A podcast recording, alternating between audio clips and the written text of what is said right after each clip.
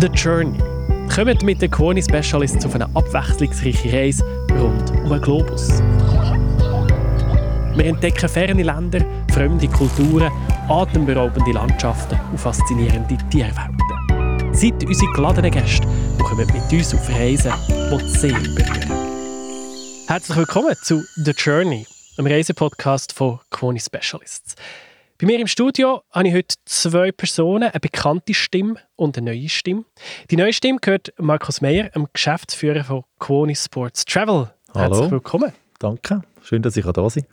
Und die bekannte Stimme, der Thomas Meyer aus der ersten Episode. Genau, der zweite Meier, der von Manta-Reisen, der Spezialist für Tauchreisen und Indische Ozean, Inselwelten weltweit. Meyer und Meyer, die sind aber nicht verwandt. Die könnten doch Brüder sein. Ja, mein Bruder heisst Thomas Meyer. Also ich komme ab und zu ein E-Mail über von ihm, von, von ihm, weil wir halt nicht genau schauen. Wir sind überhaupt nicht verwandt.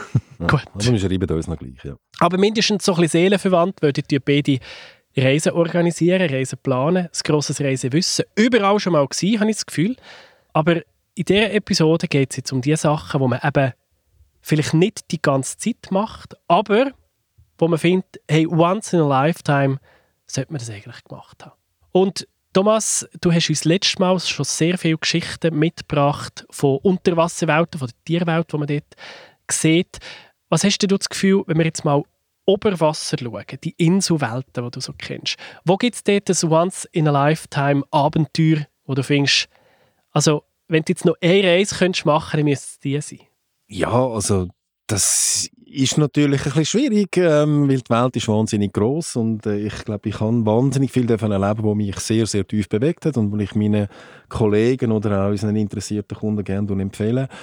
Aber was ich halt einfach schon äh, etwas empfinde, wenn ich so zurückschaue, was wahnsinnig tief unter die Haut gegangen ist, das sind so die Reisen, wo ich so ein bisschen die Zivilisation verlassen also Ich bin schon viel unterwegs gewesen, in Ostindonesien zum Beispiel, Molukken oder auch Raja Ampat in Westpapua. Und das sind halt Reisen, die sind ein bisschen aufwendig, was Zeit betrifft, die man muss investieren und sicher auch ein das finanzielle Budget.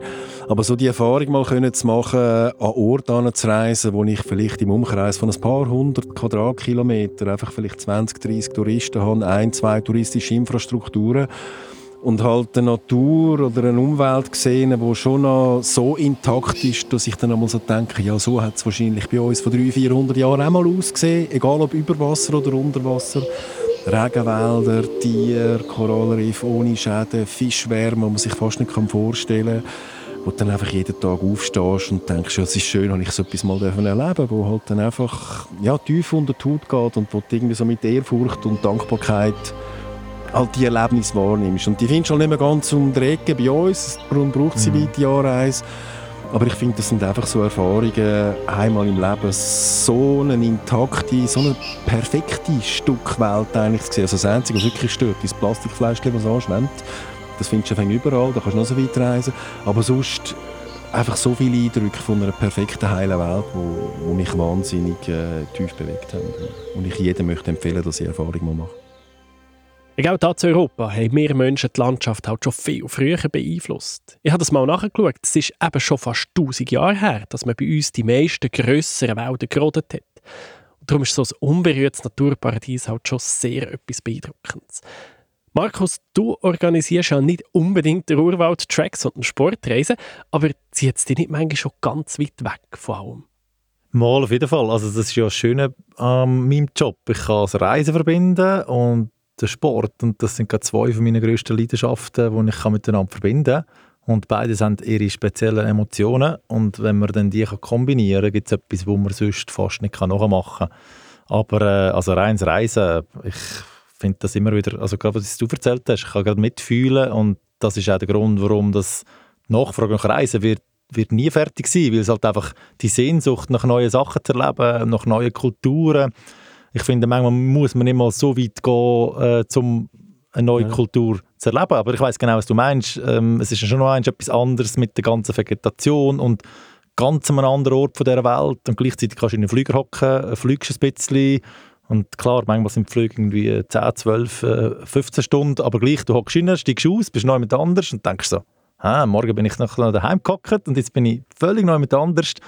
Und das macht eigentlich einfach die Faszination vom Reisen aus. Jedes Mal wieder. Und Thomas hat gesagt, eben so, dass ab vom Schuss, wo du weit und breit mehr oder weniger der einzige Mensch bist, vielleicht nicht der einzige, aber eben eine kleine Gruppe. Was ist der abgelegenste Ort, wo du je bist? Ja, ich habe jetzt gerade während der Thomas erzählt mhm. habe ich überlegt, was dann überhaupt die letzten grossen Reisen waren. Ich bin jetzt seit drei Jahren Familienvater, dann ist es so ein bisschen, habe ich zuerst müssen überlegen, die Pandemie war noch, was ist überhaupt genau, genau gewesen, aber wir haben äh, zum Glück gerade Ende 18 sind wir sechs Wochen unterwegs gewesen, im asiatischen Raum, da sind wir in Laos gewesen, und, und das ist eigentlich auch eines der prägendsten Länder gewesen. und da sind wir irgendwo im Urwald gelandet, wo wir zwar ein schönes Resort hatten, das ist immer ein Vorteil, wenn man auch bei einem Reiseunternehmen schafft, wo man halt gleich noch ein schönes Resort äh, zugesprochen bekommt, weil halt die Spezialisten genau wissen, was am schönsten ist vor Ort. Aber dann nachher die Ausflüge, wo man halt irgendwo im Dschungel ist, ist die grossen Bäume, die ich noch nie gesehen habe, wo irgendwie zehn Leute brauchst, damit sie sich umarmen und irgendwo... Wirklich die Urwaldreise, die ja, sind schon genau. mega beeindruckend. Mhm. Nimm uns doch mal mit, Thomas, auf so eine Insel. Wie komme ich dort her und wie fühlt es sich dort nachher an? Ja, also wenn der Montemeier von Insel redet, eben meine, dann, ich will jetzt ja da ein bisschen die breite Bevölkerung ansprechen, also ich kann nicht jedem zumuten und davon ausgehen, dass er dann die Reise auf Ratschampa wirklich macht. Aber so das für mich perfekte Inselerlebnis ist halt schon, was, was ich auch meinen Kollegen sage, die aus Klischeegründen das vielleicht gar nicht so in Betracht ziehen, aber gehen doch einfach mal auf Malediven. Weil also so einer bin ich auch. Ich bin noch nie auf den Malediven und ich habe das Gefühl, das ist doch einfach ein Scheiben Klischee, das ist so billig, wenn du so ein bisschen nach ja, ein bisschen, ein bisschen Tropenparadies willst. Aber ich stelle mir es jetzt nicht so aufregend vor. Aber ich bin sicher, du kannst mich irgendwie vom, vom Gegenteil überzeugen. Nicht? Ja, also ich muss dich nicht überzeugen. Ich will dich einfach dazu motivieren, dass, ja. dass du mal mit dem Gedanken auseinandersetzt und das vielleicht mal in Betracht ziehst. Weil ähm, man muss natürlich wählen, Inselferien machen. Und das Ziel der Ferien muss jetzt nicht sein, um das ganz grosse Erlebnis zu haben, sei das kulturell oder sei das eine Sportaktivität oder was auch immer sein. Aber es ist halt einfach so, dass spezielle Leben, ein Inselgroove oben runter entschleunigen, mit sich selber einmal Zeit zu finden und für das sind sie Malediven sicher geeignet. Und dann gibt es halt ganz viele unterschiedliche Inseln, das ist ja so.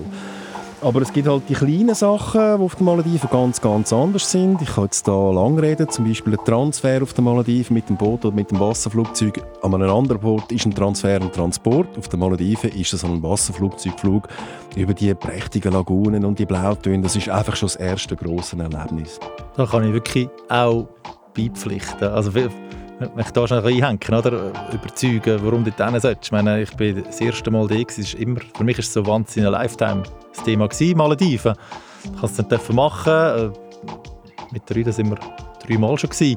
Aber wenn du dann das erste Mal gehst, ja. dann bist du so, du kommst auf den Flughafen und dann steigst du genau in so ein Wasserflugzeug und dann denkst du ja, du weißt ja gar nicht, was passiert. Dann denkst du so, ah, okay, jetzt gehen wir auf die Insel, dann landen wir dort. Und dann merkst du so, ah, irgendwo im Meer ist ein Floß.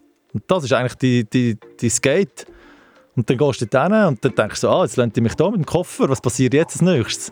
Und dann kommt irgendein Schiff von der Insel, weil es muss sich nämlich ein Schiff abholen. Ja. Und nur schon also du denkst wow, ich bin ja. da irgendwo im Indischen Ozean und habe keinen Plan, was jetzt passiert, oder? Ja. Das ist schon etwas sehr anderes. Und dann sind es halt viele kleine Sachen, gell? Und dann holt dich das Schiff oder dann das auch direkt bei der Insel landen, dann steigst du mal aus und bist vielleicht, wenn du das magst gönnen, bist in einem 5-6-Sterne-Hotel, aber kannst gleich Shorts, barfuß.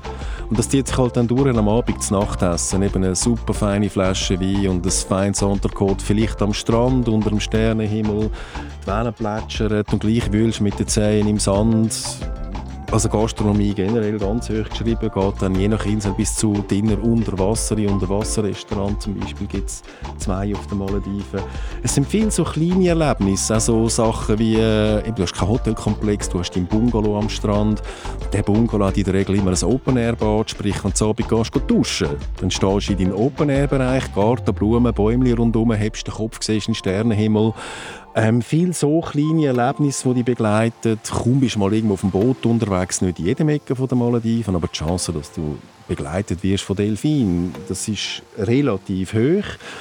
Mit deiner Frau auf ein Bötchen hocken, eine halbe Stunde fahren, ladet die aus auf einer privaten Sandbank mit einem Picknickkorb, du und dein Reisepartner mhm. ganz allein. Zwei Stunden kommen sie dich wieder holen. Sonst ähm, in der Zwischenzeit bist du wirklich irgendwie, ja, sonst weißt du dann auch nicht mehr machen. Ja.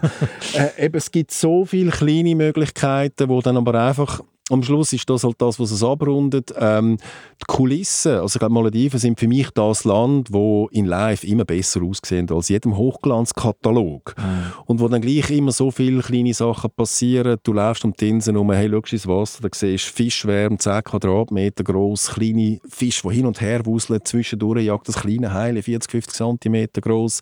Schaust weiter raus oder stehst am Steg, siehst einen Schildkröte am Schnaufen.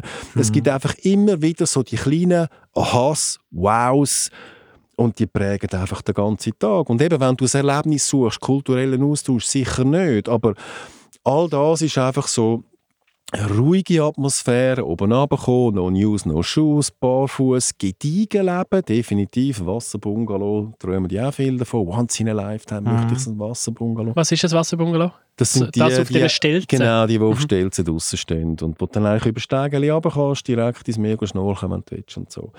Also, was ich vor allem noch super finde an Malediven, das Wunder von der Welt, dass das gibt, so wie es jetzt dort ist, das muss man mal einmal, nur schon wenn man mit dem Flüger ankommt, die kleinen, ja, es gibt es also so die kleinen Hügel, die es halt hat, und dass es dort kann Leben stattfinden das ist so, mhm. das ist für mich, das finde ich nur schon ein Ereignis, dass man das eben einmal im Leben gesehen hat, dass mhm. dann darauf eine Zivilisation äh, hat können wachsen. Ja. Natürlich ist vieles künstlich dann vielleicht vor Ort, weil man es ein bisschen aufrechterhalten und so weiter, aber nachher der Kontrast, das blaue Meer, das ist so ein, ein ruhiges Meer, es ist eigentlich wie ein Pool.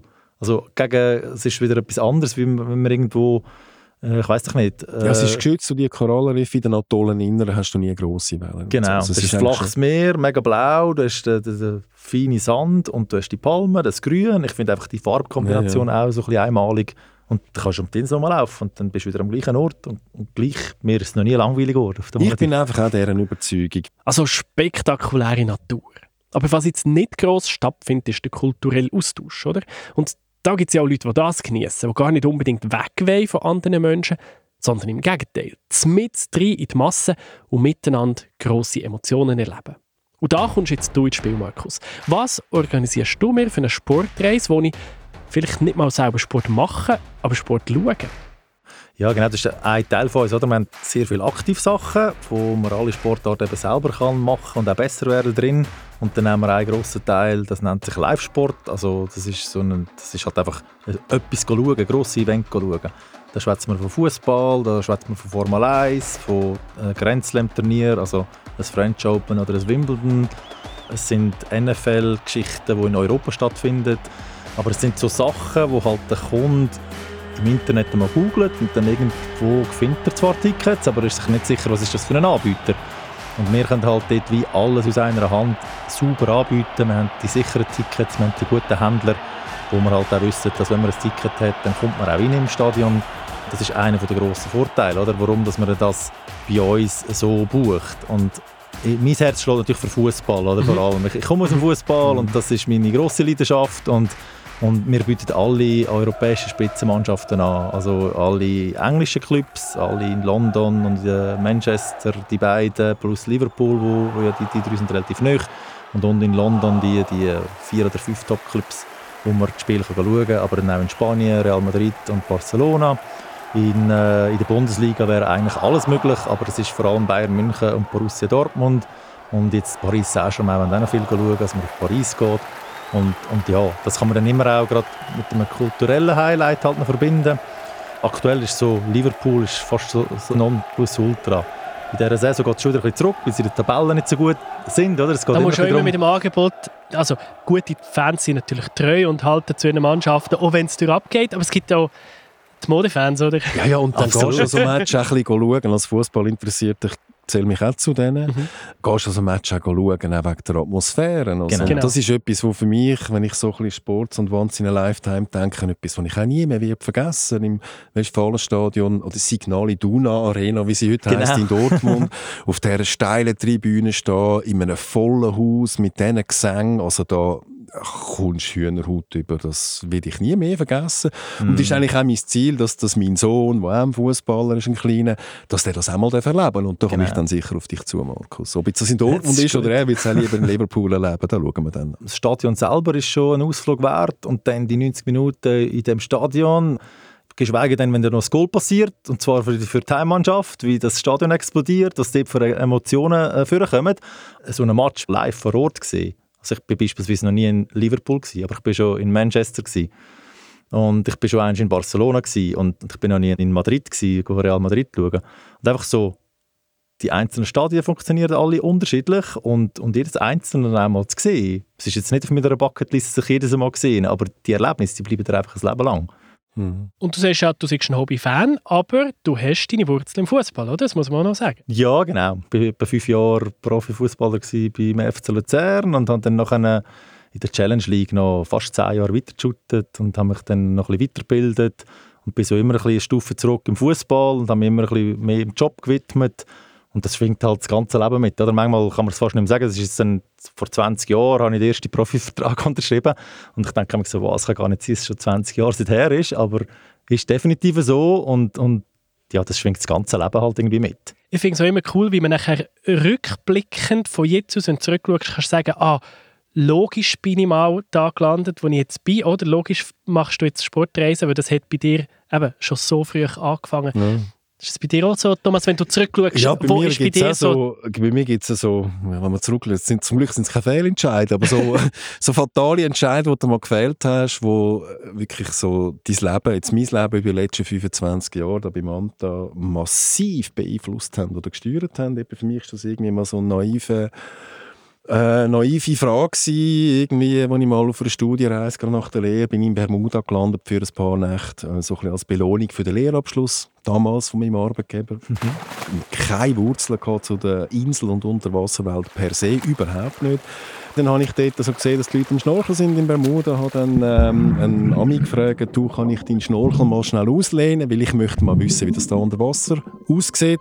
Und dann hat es mich halt einfach geflasht. Dann nur schon Bermuda, wo jetzt nicht per se das riesen Unterwasserparadies ist, aber die Welt zu sehen, dann hat es mir den Ärmel reingenommen. Nach einer Stunde ist dann der Ami rausgeschwommen, mich geholt. Hey, wir haben gesagt 20 Minuten, oder? Ich bräuchte meinen Schnorchel wieder. Genau, ich bräuchte meinen Schnorchel wieder, weil ich, weil jetzt gehe. Konsequenz für mich war nachher, ich bin heimgekommen und habe in den nächsten Wochen entschieden, ich mache das Tauchprüfe und habe entschieden, ich mache das an einem richtigen Ort, bin dann auf Malediven gegangen. Und der erste Besuch dort 1997 auf den Malediven, das das Ereignis gewesen, das mich nachher so, Genial, mein Leben so dermaßen verändert hat. A, eben die Unterwasserwelt an sich, einfach der, der, der andere, für mich fremde Kosmos, das Schwerelose, die konstante Spannung, auch Adrenalin, was kommt jetzt da der Ecke, was sehe ich dann, ich habe auch schon ganz viel davon erleben, was ich nie mehr vergesse, durch mhm. das Tauchen, aber eben auch Schnorcheln und nachher irgendwie bist du mal in Ägypten gewesen, bist mal auf den Malediven und dann eben Extend Your Horizon, dann machst du einmal im Leben mal so eine richtig große dicke Tauchreise, gehst mal auf Ostindonesien oder auf Palau ja, und dann merkst du einfach irgendwie, wie viel dass er das bedeutet und wie, wie viel dass er das zurückgibt und dann, dann das Glück hast, dass irgendwie im Umfeld äh, eine Reise, also eine Lebenspartnerin findest, wo die Emotionen, die du dann miteinander lebst, oder unter Wasser beim Tauchen, wo du nicht kannst reden miteinander, wo dann irgendwie so die Ebene Kommunikation ohne Wort auch noch wichtig ist, äh, mhm. das, das, mhm. das tut es dann noch verstärken und ja, so kommt halt das eine zum anderen. Und so ist es halt dann entstanden, dass jetzt eigentlich so der Schnorchelgang, wenn ich zurückschaue, was der, wie der mein Leben gelenkt hat, das ist, äh, das ist noch lustig gewesen, ja. Das müssen so sein, ja. Das so sein. Und das Schöne ist ja eben, dass so Zeug, die stattfinden, eben dir, Markus, eben, dass man heute immer noch mit so Plausch dabei sein kann, oder? Und das finde ich, das ist ein Schöne jetzt an diesen Marken oder deinem Job, wie du hast, oder ich wie einen habe, wenn so Leidenschaft und persönliche Begeisterung dabei ist und, und eben so eine Art auch Hobby mm. oder früher mal Hobby, heute ist es ja schon ein Teil vielleicht vom Job, aber wie, wie viel das einem das auch geben bei der Arbeit, oder? Das ist schon lässig. Das ist ja das. Das war lange auch mein Problem, gewesen, oder? Ich meine, ich habe eben mit 19, äh, 20 den, den coolsten Job auf der Welt. Ich konnte einfach shooten. Und dann bin ich plötzlich Profi und äh, überall, es hast einfach auch viel Zuspruch gehabt und so. Und das war cool, gewesen, aber ich habe dann so, ich sage mal, bis Ende 20, Mitte 30 so gedacht, ja, wie kann ich das wieder kreieren? Also das sind, das sind so Emotionen auf dem Platz, oder? Ich kann die auch jetzt eben 15 Jahre später, kann die noch eins zu eins wiedergeben. Das sind so einmalige Emotionen, wenn du vom Platz stehst und es sind Zuschauer rundherum und ich habe lange nach dem gesucht, was kann mir denn etwas Ähnliches bieten. Oder? Ich meine, eben arbeiten, ich will etwas schaffen, was mir Spass macht und ich bin nie der der einfach gesagt hat, ja, schaffen muss man ja. Ich finde immer so, klar muss man oder irgendwo durch, es muss irgendwie auch ein Geld reinkommen, aber es braucht irgendwie auch etwas, wo wo einem Spaß macht und jetzt äh, kann ich wieder solche Ereignisse kreieren, wo halt dann andere Leute noch mehr Freude haben und ich selber habe am Arbeiten auch Freude. Und da bin ich wirklich auch gleicher Meinung. Oder? Wir, wir dürfen alle neu mit arbeiten, uns mega Spaß Und eben, ich glaube, was ich halt auch schön finde, ist eben, dass du hoffentlich, wenn du das Vertrauen bekommst von deinen Kunden und etwas kannst empfehlen und dann gehen sie und sie kommen nur ansatzweise äh, die Emotionen mit über oder die Erinnerungen mit über, wie du sie erlebt hast und sie kommen zurück und eben sind dann auch dankbar. Vielleicht gerade, wenn es nicht das 0815-Ereignis ist oder sondern wie bei dir, jetzt irgendwie, gang auf die Tribüne in dem Stadion für den Match bei mir ist es halt, ich möchte unbedingt jetzt mit Hammerheit tauchen, wenn muss ich wohin auf welche Insel und dann klappt es und wir können ja auch nichts versprechen. Also, das ist natürlich schön, die Welt kannst du nicht versprechen. Aber wenn du dann halt dann teilweise wirklich auch die Leute hast, die sich dann die Zeit nehmen und, und dann erzählen und das ist, das, das gibt dann halt auch noch etwas neben der eigenen genau. Erfahrung, die du im Alltag kannst machen kannst. Das ist das Schönste, oder? Das ist gerade im Fußballbereich, oder? Es gibt viele Fans, die wirklich Fans sind von einer, von einer Mannschaft, oder? Also wenn jetzt irgendwie jemand eingefleischter Arsenal-Fan ist, wir hatten jetzt gerade einen Kunden, der mit seinem Sohn unbedingt schauen wollte. Der ist eigentlich bereit, äh, alles zu machen, weil er einfach die Tickets will. Und er will dem Sohn die Welt auch noch ein bisschen zeigen. Der ist wahrscheinlich dann auch mittlerweile Arsenal-Fan, weil ja der Sohn dann meistens irgendwie im Vater noch einfährt. Und dann sagen sie, also muss nicht sein, aber das, das, das ist jetzt in dem Fall so, oder? Und jetzt ist Arsenal noch an der Spitze. Jetzt will man einfach, also das noch können, zu verwirklichen und nachher dort dabei zu sein. Und dann kommt halt einfach das beste Feedback. Und das ist wieder Lohn dann vom Job. Vater, hoffentlich vom Sohn dann genau. auch. Ja, ja, genau. das ist ja so das Ding. Ich meine, du bist Vater, Markus, ich ja. bin Vater. Und eben meine, meine Kinder, ich will jetzt niemand zwingen, aber meine, ich, mir gibt sich als Vater dann schon auch ein bisschen, man strengt sich ein bisschen an, dass sie eben die eigenen Wertvorstellungen und vielleicht auch so ein bisschen die eigenen Träume ähm, auch mit einem zusammen vielleicht dürfen erleben, damit sie es auch mitnehmen und mhm. äh, ja, ja, das... Ja, also wenn mein Sohn beim Autofahren darf Musik auswählen, dann wählt er im Moment immer meine Lieblingsband, ja, weil er einfach, die hat er mitbekommen. Das ist richtig schön. Ja. Die grossen Emotionen, die kann man miterleben in einem Stadion, aber so richtig ganz, ganz grosse Sportemotionen hat man natürlich schon vor allem, wenn man selber Sport macht.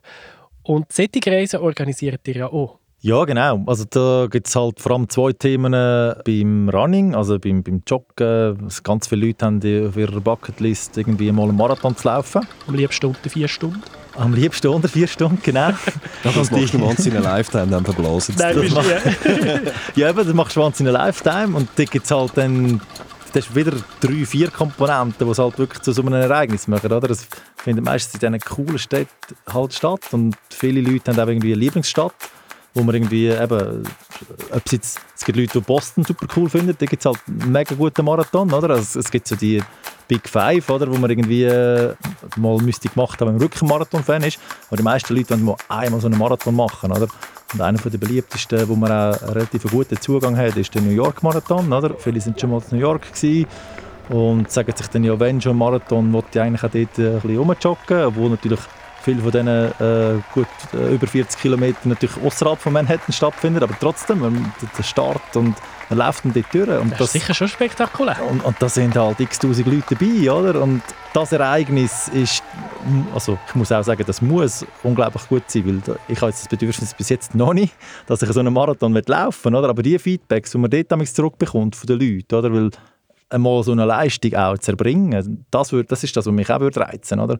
Mal einfach sagen, ich wollte das auch mal machen. Und, und es ist dann wirklich eine Leistung, dass du halt äh, ja, vier Stunden lang laufst. Also, oder ja, eben drei und Stunden. Die Leistung halt ist dann auch, dass du es kannst geniessen kannst. genau. und was dann eben faszinierend ist, wir arbeiten mit Tadesse Abraham zusammen, wir arbeiten mit dem Viktor Rötlin zusammen, wir arbeiten mit Adrian Lehmann zusammen, der jetzt gerade äh, am Ochsnersport Zürich Marathon den Schweizer Meistertitel geholt hat wenn man dann denen zuschaut, wie, wie die springen, dann schaffen wir kaum einmal ein paar noch mit dem Tempo, wie die, zwei, wie die halt irgendwie fast 42 Kilometer säckeln. Also das ist wahnsinnig. Das Ganze kann man natürlich auch auf der Langlauf-Ski, zum Beispiel in Norwegen. Was, da gibt es ganz einen schrägen Brauch, sag mal. Es gibt, ich muss ein bisschen vorholen, oder? es gibt die World Loppet-Serie. Und das ist so eine ganze Serie von verschiedenen Langlaufmarathons, wo übrigens auch der Engadiner Skimarathon drin gehört. Also wir haben sogar den Schweizer äh, Volkslauf, der in die World Serie reingeht. Da gibt es einen in China, aber traditionell gibt es in jedem Land, äh, also es gibt in Schweden einen, es gibt in Estland einen, es gibt in Norwegen einen, es gibt in Finnland einen. Und die zwei berühmtesten, die man aus der Schweiz kennt, ist eigentlich der Vasaloppet und der Birkenbeiner. Und gerade der Birkenbeiner, das ist eine spezielle Geschichte, weil also es sind alles historische Sachen, sind alles auch historische Läufe von früher, recht geschichtsträchtig. Und bei dem Birkenbeiner ist es eben so, dass man neben dem, dass man Langlaufausrüstung und eben die 54 Kilometer, dort sind es 54 Kilometer, wo man, äh, und recht auf und ab, es sind etwa 1500 Höhenmeter, wo man dort muss bewältigen muss. Recht ein anstrengender Lauf. Geschichte dahinter ist eben mega spannend. Oder? Man muss noch einen Rucksack tragen, der muss mindestens 3,5 Kilo sein. Und das ist der Ursprung, dass eben Zag sagt, dass früher das Königskind von A nach B hat müssen gebracht werden, um es vor den Rebellen zu schützen. Und das ist halt ungefähr 3,5 Kilo schwer gewesen. Und das war dann später auch wirklich König und hat den damaligen Bürgerkrieg beendet. Und das ist schon ja, x Jahre seither und man hat das immer noch aufrecht. Und das fasziniert mich eigentlich an diesen Skimarathons. Und dann laufen dort irgendwie 10'000, 15'000 Leute miteinander los. Also das ist ja ein Engadiner Skimarathon, von dem kennen wir es, oder? Aber dann auch noch in einer anderen Kultur und du reist dann und die Faszination Langlauf hat eigentlich erst gerade richtig Fahrt aufgenommen, jetzt auch in einer jüngeren Generation, weil es eben auch gerade etwas dahinter ist. Es ist nicht einfach irgendein Lauf, den man halt macht, sondern es hat auch noch etwas dahinter. Und das ist wirklich auch eine spannende Geschichte. Also, weil das sind wirklich auch so wahnsinnige Lifetime-Sachen, wo man dann eben aber auch 20, also man kann dann 20 verschiedene Läufe machen. Und jeder hat seine eigene Geschichte und die Langlauffanatiker können dort eigentlich wirklich äh, sich ausleben. Und jedes Jahr ein Erlebnis oder zwei Erlebnisse, wenn sie es halt dann mögen, halt machen. Also in mir fällt etwas ein, du hast vorher von vier Stunden Bewegung geredet während dem Marathon. Eben vier Stunden ist noch nicht ganz real für die meisten Leute. Wir reden eher von fünf bis sechs.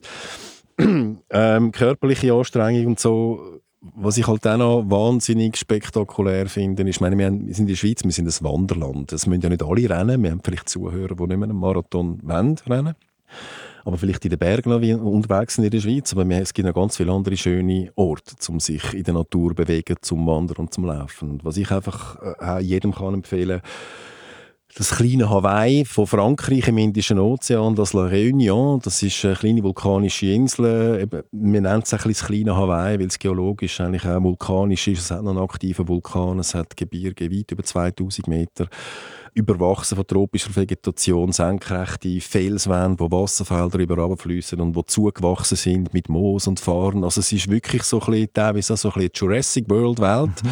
Eine andere Walderkulisse als die Schweizer Berge. Aber gerade für Leute, die eben vier, fünf Stunden pro Tag oder in der Woche mal sich so bewegen mal an einen anderen Ort anzureisen, eintauchen in die Sepp, tropische Natur, und halt dann eben einen Kontakt kommen mit einer fremden Kultur, mit fremden Messen, die kreolische Küche, und gleich eben vom Papier gilt es ja noch als Europa, ist ja nicht so weit weg. Also das ist auch etwas, was ich würde sagen, ja, für das, für, für das Publikum hätte ich also einen guten Tipp da auf La Réunion. Und was noch ganz spannend ist, was du dort halt auch kannst machen wenn du nicht magst laufen oder nach dem Laufen, es gibt dann noch die Heliflüge die kannst machen Und in so einer Kulisse mit dem Helikopter entlangfliegen von diesen senkrechten Wänden durch die Kulisse vorbei am aktiven Vulkan und Piton de la Fournaise und so. Also das gibt dann schon auch nochmal äh, Erinnerungen, die lang, lang bleiben. Also das finde ich auch etwas ganz Lässiges. Und meine eigenen Kinder sind ja 6 und 8. Da bin ich auch so langsam ein bisschen schauen, weißt du, Punkto Once in a Lifetime, oder? Die sind nicht ewig so klein und wir können als Familie jetzt nicht die ganze Zeit irgendwo exklusiv in die Ferien, einfach vom Budget her. Wenn ich jetzt ein Kind habe in diesem Alter und ich muss wirklich jetzt eine Reise planen, wo ich will, dass die sich noch als Erwachsene daran erinnern, dass sie wirklich sagen, hey, das ist die Reise, die wir als Familie gemacht haben, wo wir sind Kind waren. Irgendwo in deinem Gebiet, Thomas, wo ja, gehe ich her? Ich glaube, wenn du gerade so kleine Knöpfe mitnimmst und du machst mal etwas anderes als sonst, ich glaube, los einmal auf deine Bedürfnisse mhm. auf die von deiner Frau. Plan nie so eine teure Reise nach den Bedürfnissen der Kind. Also das ist meine Empfehlung als Vater. Mich würde das ein bisschen rollen. Ähm, je nach Budget, was zur Verfügung steht, kann man das vielleicht machen. Aber nimm deine Bedürfnisse und je nachdem, wo jetzt das halt hingeht, ein bisschen weg vom Üblichen, aber gleich absolut grandios. Gang zum Beispiel auch auf Sri Lanka. Das ist auch so ein Juwel, das hat niemand irgendwie, nicht, nicht viel haben das auf, auf, auf den touristischen Karten, aber es bietet so wahnsinnig viel. 2000 Jahre alte Tempelanlagen, die wahnsinnig gut in Schuss sind. Und dann einfach Naturlandschaften. Also in jeder Ecke, Sri Lanka ist etwa mal so gross wie die Schweiz, aber es hat sechs verschiedene Klimazonen und überall ist die Vegetation miteinander, von Palmen über Gebirge bis auch über 2000 Meter. Teeplantagen, aber eben auch Regenwälder und so steppenartige Nationalpark mit der grösste Elefantendichte, also mehr als in mhm. Afrika. Und jetzt irgendwie mit deinen sechs, achtjährigen Knöpfen so einen Jeep hocken, dort durchfahren, der wilde Elefant zum Beispiel, das werden die garantiert nie mehr vergessen. Hast dann gleichzeitig noch die schönen Strände. Klar, an der Tempelanlage haben sie jetzt vielleicht nicht so wahnsinnig Freude oder nicht das gleiche Interesse. Ich schätze es wahrscheinlich nicht gleich, aber dann nehmen wir es mit. Aber das ist das Schöne, äh, auf so einer Insel wie Sri Lanka hast du so eine Vielfalt an Möglichkeiten, die du machen kannst, seien das kulturelle Interessen, tierliche Interessen oder eben Essen, Naturlandschaft, Landschaften, Strände, lokale Märkte, eine wirklich ganz coole, aufstrebende Stadt wie Colombo. Neben dem, dass vielleicht auch nicht schadet, dass deine Kinder mal sehen, wie lebt es in so einem sri lankischen Dorf. Also häufig fährst du mit dem Auto durch das Dorf durch, siehst mhm. von der mhm. Straße quasi in die Küche von dieser Familie. Und als westlicher Besucher fühlst du dich manchmal unwohl in deiner Haut, wenn du auch ein Stück weit die Armut siehst und hast vielleicht Angst, oh, mm, wie, wie, wie ist es jetzt da? Du steigst aus merkst mal, hey, die reden Englisch, mit denen kann ich einigermaßen reden. Klar haben sie einen sehr strengen Dialekt, aber man kann vielleicht mit ihnen reden. Und dann gibt es halt häufig, du kommst das Lächeln über, wirst dann fast wie eingeladen, hey, schau mal da in mein Haus, in meinen Garten. Und wenn du auch offen bist dafür und dann deine Kinder das mal sehen, also klar ist vielleicht jetzt nicht die Erlebnis, wo sie dann sagen, ja, ich will das Leben lang, aber sie, das wird einfach eines von diesen Elementen sein, wo vielleicht ein bisschen ein Augenöffner ist für sie und wo ihnen vielleicht ganz gut tut in der weiteren Entwicklung. Und wenn dann am nächsten Tag dann der Elefant noch siehst, ich glaube, also ich fände das eine ganz coole Familienreise, vielleicht nicht unbedingt mit 6 bis 8, aber so 10 und 12 finde ich, wäre es grandios. Teeplantage ist natürlich noch vergessen. Teeplantage, also Teefabriken, genau. Ich kann nur das bestätigen, ich, wir haben auch schon Rundreise gemacht in Sri Lanka, sind auch einfach sehr herzliche Menschen und also das Land ist unglaublich schön und und sehr vielfältig. Mhm. Und das ist etwas, was mir eben noch wichtig ist, auch ein, ein Gespür bekommen für die Bevölkerung und auch ein in Kontakt treten. Nicht einfach der Tourist äh, sein, der jetzt da kommt und sein Tüchlein am Strand ja, legt genau. und eigentlich nichts zu tun hat. Mir nimmt sehr Wunder, wie leben, wie leben die Menschen und kann man, ja, Genau. Und eben, viele machen das ja, und in Thailand zum Beispiel, aber äh, Thailand ist ja super und viele Leute sollen dort hingehen, aber einfach Sri Lanka gibt es auch und gibt viel mehr zu bieten, als Menge von uns denkt. Und eben, ich denke auch, in so einem Land once in a lifetime mal die Chance geben, vielleicht äh, finden wir da ganz eine grosse Begeisterung dafür. Zugfahrten kannst du übrigens auch machen. In so einem Sri Lankan Trail genau. mal ein Stündchen fahren, ist auch schon ein Erlebnis. Also. Und ganz viel Sport kann man auch machen. Ganz also, viel Sport also, kann man auch machen. Ja. Was für Sport? Ganz viele Surfsachen, also Kitesurfen ist sehr gut, aber auch äh, Wellenreiten, genau. Mhm. Und natürlich, ja, wir haben ein grosses Yoga-Programm und dann ist natürlich Sri Lanka auch einer der Spots, wo man eben gerade Surfen und Yoga zusammen machen kann. Das ist eher im Süden unten, wo mhm. es aber eben mega schöne Strände hat. Und darum, das bietet es eben auch. Und eben, es hat fast für jeden Kunden etwas. Also weißt, ja, der Junge genau. mit dem Surfbrett unter dem Arm, der eher so wirklich nicht viel Anspruch setzt an Komfort ja, genau. und so, nicht viel so will ausgeben. Neben den wirklich sehr gediegenen Boutique-Hotels, teilweise umgebaute Teefabriken oder ganz, ganz beeindruckende Dschungel-Lodges mhm. und so, gibt also wahnsinnig viel zu entdecken. Ja, und eben also Yoga am Strand, das klingt eigentlich nach einer coolen Kombo von euch zwei, oder? Ja, die gibt es so sogar. Oh Wunder. oh Wunder, genau. Die habt euch zusammen da. wir haben etwas gesucht für ein Yoga-Retreat. Und jetzt machen wir auf Mauritius ein Yoga-Retreat mit Luisa Rossi, wo so im mhm. Raum Zürich äh, Bekanntheit ja, hat, äh, modisch, PKZ, äh, amigs Leute umstylt und so weiter. Und sie hat auch die Yoga-Ausbildung gemacht und ist mega beliebt auch bei unseren Kunden. Und dann sind wir auf Manta zu und also wir haben dann überlegt, wo wollen wir hin, Malediven ist oder wenn wir Mauritius oder Seychellen, was auch immer. Und dann haben wir das perfekte Hotel dazu bekommen. Jetzt machen wir das schon zum zweiten Mal, wo halt dann natürlich ein bisschen anderer Preisrange ist, weder wenn man irgendwie ein Wochenende in der Lenzer Heid äh, das auch bietet. Aber das ist ja genau so ein bisschen die Vielfältigkeit, mhm. die es eben dann auch wieder ausmacht. Und, und das ist wirklich ein cooles Zusammenspiel. Also, wir suchen einmal auch, wir haben äh, sehr gute Hotels, gute Connections zu den Hotels, wir haben äh, glaub, schöne Destinationen. Ich glaube eben, die Infrastruktur und die Reise und alles, das können wir gut organisieren.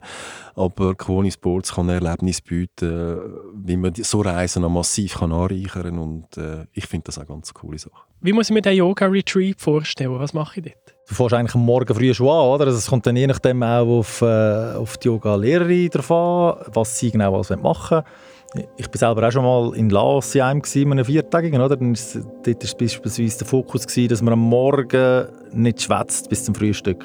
Also es kommt dann immer darauf an, die meisten machen mit einem Special-Thema irgendwie etwas rein, dass man, äh, wie so sagt, am Morgen vor dem Frühstück gehst du meditieren oder machst so irgendwie schon äh, leichte Yoga-Übungen. Dann gehst du zum Morgen nehmen und dann hast du meistens eine Morgen eine Session. Das ist ein Tag wahrscheinlich frei, wo dann halt auch irgendwie also es ist eben jedes Jahr individuell, oder? es wird dann auch angepasst, zum Teil auch ein bisschen auf Bedürfnisse der Kunden. Es ist den ganzen Tag frei, wo du etwas machen kannst und am Abend oder am früheren Abend hast du noch eine Yoga-Session. Du verbringst in dieser Woche einfach auch viel Zeit mit dir selber, also gerade auf, auf der Matte selber.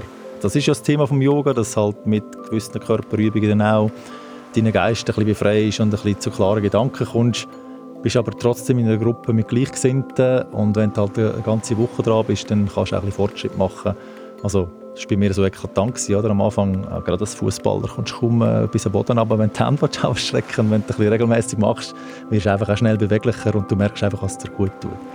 Aber es ist wirklich so ein Programm, wo du am Morgen einen grossen Block hast und dann gibt es vielleicht mal auch einen Tag, wo du halt dann viermal eine Yoga-Lektion hast, aber meistens einen Morgenblock und einen Abendblock und zwischendurch hast du viel Freizeit, dass du eben auch das Hotel kannst geniessen kannst, dass du auch die Insel kannst geniessen kannst. Und für das also, nee, es gibt schon viel zum Geniessen. Jetzt geht jetzt auf der Reise in Mauritius. Also, meine Kulinarik die ist Weltklasse auf Mauritius. Es ist so vielseitig. Chinesisch, Indisch, Kreolisch, Französisch, alles gemischt in einem Topf. Und das ist wirklich super. Die Leute sind herrlich.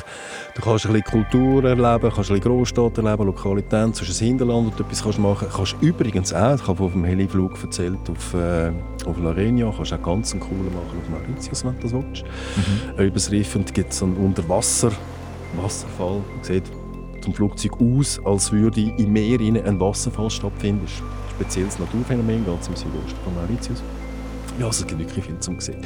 Aber was du vorher noch gesagt hast, eben so das Thema Fortschritt im Yoga, da fällt mir jetzt noch etwas ein, was ich auch finde, für Leute, die ein bisschen Interesse haben, und das muss ja eigentlich viel geben von denen, wenn ich so, äh, wenn du ins Mittelmeer gehst und schaust, wie viele Leute schnorcheln dann oder schwimmen in dem Meer umeinander mit der Taucherbrille geht auch ein bisschen Yoga rein, ist das Thema Freediving. Also einfach ähm, Kurs in Tauchen ohne Gerät, also Schnorcheln und Abtauchen ähm, mit, ähm, ja, mit der Atemtechnik, dass ich länger unter Wasser bleiben kann. Und das ist übrigens auch krass, wie wenig Lektionen, dass du brauchst, bis du deine Zeit von am Anfang vielleicht 40 Sekunden ist, Luft anhalten und irgendwie schwimmen oder abtauchen, wie schnell, dass du auf zwei, zweieinhalb, vielleicht sogar drei Minuten kommst. Wirklich? Und das, ah, ist, ja, das geht Fall, also meine Mitarbeiterin ähm, ist ziemlich fasziniert von dem. Und das ist auch schön, dann hast du einen schnellen Erfolg, also bist schnell von den 40 Sekunden auf 1 Minute 40.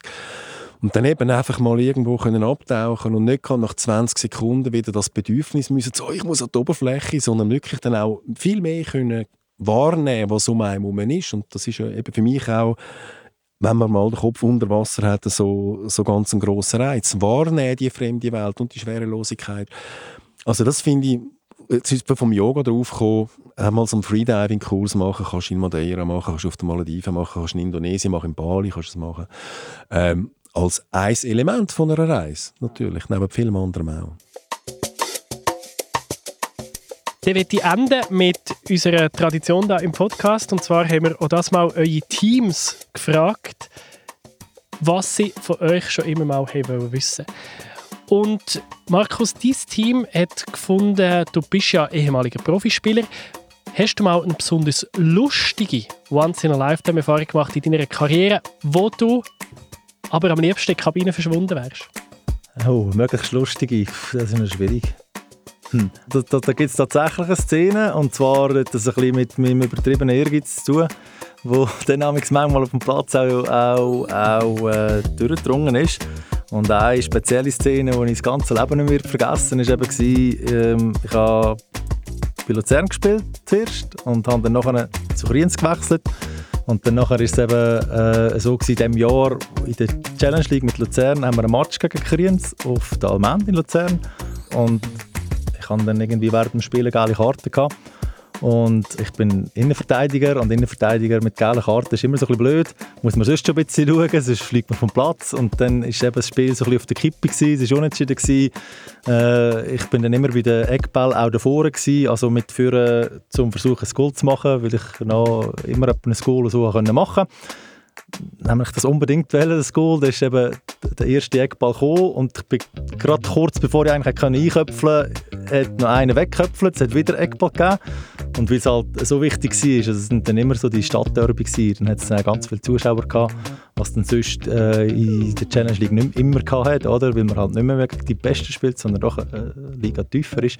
Aber ist dann halt, ja, das Stadion war voll gewesen, und dann ist der zweite Eckball gekommen und der ist ein bisschen zu hoch gekommen und ich habe statt den Kopf halt die Hand genommen oh. und der Ball ist da rein und alle haben gejubelt. Das aber, Maradona damals? Ah, äh, ja, eine Art, ja. Aber es war halt einfach so ein Reflex. Gewesen, die von, Du hast unbedingt wollen, dass es den Ball reingeht und hat dann halt Tag genommen und der Schiri jetzt natürlich gesehen und äh, ja, vielleicht auch zum Glück, oder? Man hat's, vielleicht hätte man es auch müssen zugeben, was auch immer, aber einfach der Ehrgeiz hat irgendwie die Hand aufgebracht, der Ball ist rein und ich kann dann müssen in die Kabine verschwinden. Es war dann nicht freiwillig, weil ich dann die gelbe Karte bekommen Aber es ist so ein, äh, ein, Ereignis, das grundsätzlich noch lustig ist, aber in dieser Situation ist es nicht so Wie lustig. Spiel am Schluss? Ja, leider haben wir nachher noch verloren. Ei, ei, ei.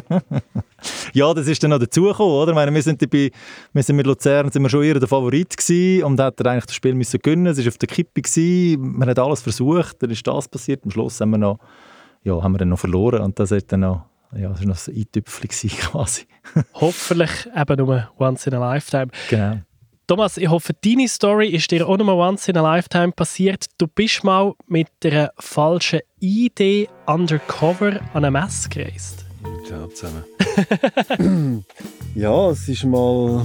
Wir dürfen ja häufig an so Tourismusmessen und eine der grössten ist in Berlin, immer im Frühling und dann fahren wir halt da mal am... also fliegen wir am Montagmorgen auf der ersten Flüger und dann musst du halt um 5 Uhr am Flughafen sein oder um halb sechs sein und dann, wie es halt so ist, oh, ich muss ja noch nie den mitnehmen.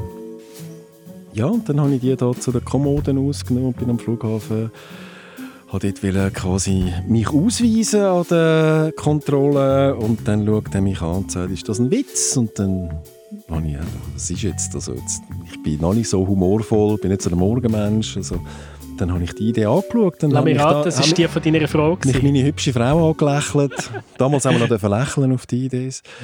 Dann ist doch, habe ich nicht gelächelt, definitiv nicht, aber ähm, es ist dann tatsächlich möglich gewesen, dass ich in den verbleibenden 45 Minuten via Fremdenpolizei noch ein Dokument, das ist noch, ich muss noch sagen, es ist schon lange her, man muss wirklich eine Ausweispflicht gehabt habe ich mir noch ein Ersatzdokument beschaffen und habe den Flüger also noch verwünscht. Aber äh, das ist eine von meinen Horror-Stories und ich mache es jetzt also nicht mehr, dass ich Reise antrete und ich lege meine Dokumente nicht am Vorabend definitiv aus. Herzlichen Dank für die Stories und herzlichen Dank vor allem für eure Expertise und die Geschichten und die Eindrücke, die ihr wieder zu uns ins Studio gebracht habt. Merci vielmals, Thomas Meyer und Markus Meyer. Danke auch. Und bis zum nächsten Mal. Danke, Nico. Habt ihr Lust auf das Reisen bekommen? dann besucht uns doch unter quoni.ch und lasst euch beraten. Egal ob bei einer der über 70 Quoni-Filialen oder online mit Videocall, die Reiseexpertinnen und Experten haben das ganze Fachwissen und stellen mit euch eine Traumreise zusammen, ganz nach euren Bedürfnissen. Und wenn ihr zuerst noch ein Inspiration braucht, dann hört regelmäßig den Podcast. Abonniert The Journey auf Spotify, Apple Podcasts oder wo ihr sonst eure Podcasts hören. The Journey ist ein Podcast von Koni Specialists unter der Leitung von Manuel Lieberherr. Produziert tut das Team von der Podcast-Schmiede, Moderation von mir, Nico Leuberger, Recherche von der Britta Günthert, die Titelmelodie hat Christina Baron komponiert, sie macht auch Schnitt und Mastering.